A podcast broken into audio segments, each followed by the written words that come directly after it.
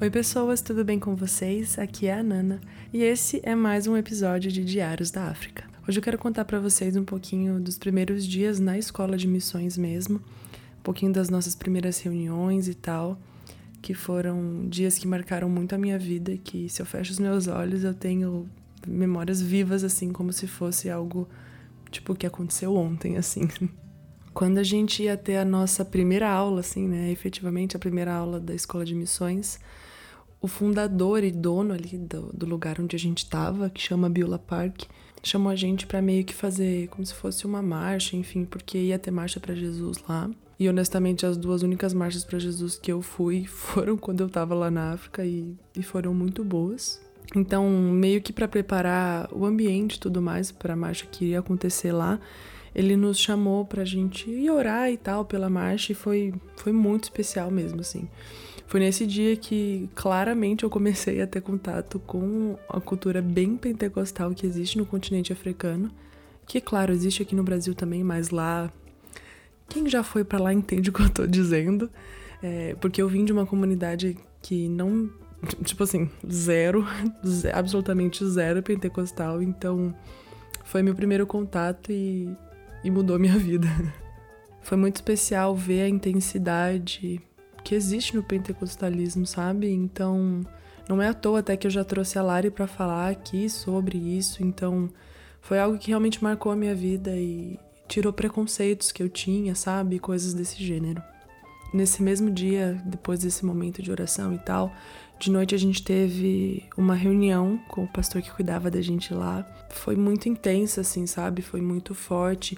Tinha um, uma galera enorme, assim, de Botsuana lá com a gente. Eram amigos nossos que depois a gente foi para Botsuana, mas isso aí é história de outro episódio. E aí nessa reunião tinha nós, né, o grupo dos brasileiros da Escola de Missões, e esse povo de Botsuana maravilhoso que estava lá com a gente. E depois que, que o pastor pregou e tal, a gente foi orar e virou quase que uma vigília, assim, foi, foi bem longo, bem intenso e foi, foi muito marcante, assim, sabe? Foi a primeira vez que eu ouvi palavras proféticas direcionadas especificamente sobre a minha vida de pessoas que não me conheciam e falaram coisas da minha vida que eram sim verdade, coisas que aconteceram comigo e que não tinha como eles saberem, porque ninguém ali sabia nada além do meu nome.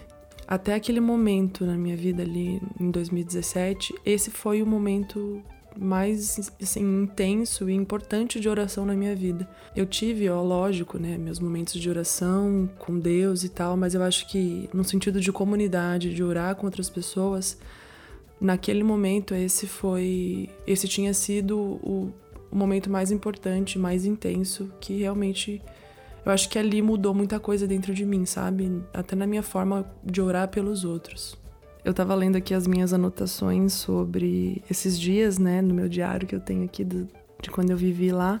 E eu até escrevi que nesse dia Deus me mostrou que ele é também o Deus do sobrenatural, porque afinal de contas eu eu sabia que ele tinha feito seus milagres, mas eu nunca tinha vivido isso na pele, sabe? Eu não tinha visto isso acontecer comigo, então eu, eu meio que descobri o Deus do sobrenatural naquele dia.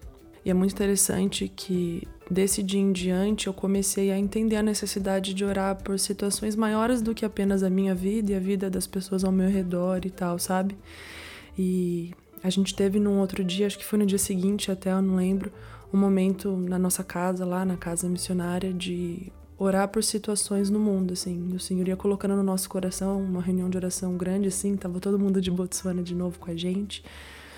É, então o Senhor foi colocando nos nossos corações necessidades para orar no mundo, tipo situação de prostituição, abuso infantil, violências, vícios, doenças, doenças psicológicas, físicas. E enquanto a gente orava por essas coisas, eu tive pela primeira vez na minha vida uma visão. E eu vi claro, assim, rostos de pessoas sendo alcançadas por aquelas orações, sabe? Enquanto a gente orava por cura, a gente orava por libertação e essas coisas assim, o Senhor me mostrava como se Ele estivesse alcançando as pessoas, sabe? Me, me provando ali o poder que existe na oração. Eu não faço a menor ideia de quem são essas pessoas que eu vi na, enquanto a gente orava, mas eu creio que o poder do Senhor alcançou elas naquela noite. Minha vida foi muito marcada nesse dia de orar por situações e pessoas que eu sequer conheço, mas situações que existem no mundo, né? Que precisam definitivamente da graça, da cura e da misericórdia do Senhor. Virou a chavinha na minha cabeça esse dia de que a minha vida não é sobre a minha vida, sabe? Que existem coisas muito maiores do que os meus problemas pequenos do dia a dia. Não que eu não deva orar por eles, mas existem outras coisas pelas quais nós também devemos orar. E não é à toa que a gente tem até uma série de oração aqui nesse podcast para mostrar que existem milhares de, co de coisas pelas quais nós devemos orar todos os dias. Inclusive, essa é uma das coisas que eu trago para mim, assim, quando eu tô orando muito por mim, sabe? Pensando muito nas minhas coisas. O Senhor sempre me lembra de situações que existem e que ainda vão existir no futuro, que precisam de oração, que precisam ser alcançadas pela graça de Deus. E como orar por elas me faz parar de focar em mim, parar de focar nos meus pequenos problemas do dia a dia e lembrar que existe um plano muito maior, existe milhares de pessoas que, que a gente sequer conhece precisando da nossa oração. E me marcou muito que tudo isso foi vivido em comunidade, sabe? Não foi algo que eu vivi sozinha com Deus. Para me mostrar e me provar que definitivamente existe um poder do Senhor gigantesco sobre a igreja, sobre a comunidade não só as coisas que o Senhor fez em mim enquanto eu orava com a igreja me marcaram, mas ouvir as outras orações, ouvir as pessoas se derramando pelo Senhor e também orando pelos outros, me marcou muito de um jeito que definitivamente mudou minha vida. Bom, minha gente, por hoje é só isso. Eu tô aqui olhando as anotações para contar para vocês um pouco em ordem cronológica. E o assunto do próximo episódio eu preciso falar dele individualmente. Então, é isso. Até o nosso próximo episódio. Um beijo e um queijo.